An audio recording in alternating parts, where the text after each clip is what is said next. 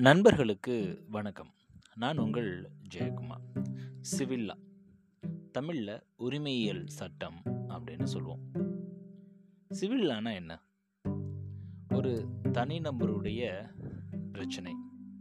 அது திருமணமாக இருக்கலாம் விவாகரத்தாக இருக்கலாம் இல்லை சொத்து சார்ந்த விஷயமா இருக்கலாம் குழந்தையை தத்தெடுக்கிறது விவாகரத்து இந்த மாதிரியான தனி மனித உரிமைகள் சார்ந்த வழக்குகளை நாம் சிவில் வழக்கு அப்படின்னு சொல்கிறது உண்டு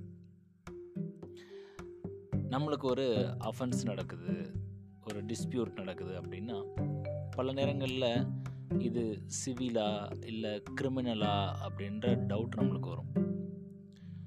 ஒருவேளை நம்மளுடைய சொத்துக்களில் நம்மளுக்கு ஏதோ ஒரு பிரச்சனை வருது. அவர் நம்மளை மிரட்டுறாரு அப்படின்னா பல நேரங்களில் நாம் போலீஸ் ஸ்டேஷன் போகணுமா இல்லை கோர்ட்டுக்கு போகணுமா அப்படின்ற டவுட் நம்மளுக்குள்ளே வரும்.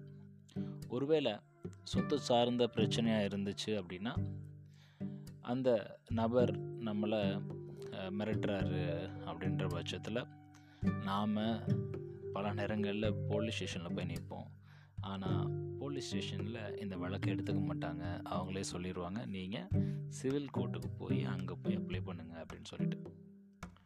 ஸோ ஒரு தனிநபர் அவருடைய உரிமைகள் அது தொழில் சார்ந்த பிரச்சனைகளாக இருக்கலாம் இல்லை அக்ரிமெண்ட் சார்ந்த பிரச்சனைகளாக இருக்கலாம். திருமணம் விவாகரத்து இந்த மாதிரியான பிரச்சனைகளுக்கு தீர்வு காணக்கூடிய சட்டம் தான் இந்த சிவில் லா சிவில் லா அப்படின்னதும் ரீசண்டாக ஒரு சட்டம் ரொம்பவே பரவலாக பேசப்பட்டு வருது. யூனிஃபார்ம் சிவில் கோடு அப்படின்னு சொல்கிறாங்க அதாவது பொது சிவில் சட்டம். இப்போது நான் யாரையாவது காயப்படுத்திட்டேன் அடிச்சிட்டேன் இல்லை துன்புறுத்திட்டேன் அப்படின்னா அது வந்து கிரிமினலால் வரும். அந்த கிரிமினல் அஃபென்ஸுக்கு என்ன தண்டனை அப்படின்னு பார்த்தீங்க அப்படின்னா இந்துக்களுக்கு ஒரு தண்டனை கிறிஸ்துவருக்கு ஒரு தண்டனை முஸ்லீம்களுக்கு ஒரு தண்டனை சீக்கியர்களுக்கு ஒரு தண்டனை அப்படின்னு வழங்குறது கிடையாது. பொதுவான சட்டம் தான் அதுக்கு. என்ன தப்போ அதுக்கான தண்டனை வழங்கப்படும். ஆனால் நம்ம மேலே பார்த்தோம் பார்த்தீங்களா?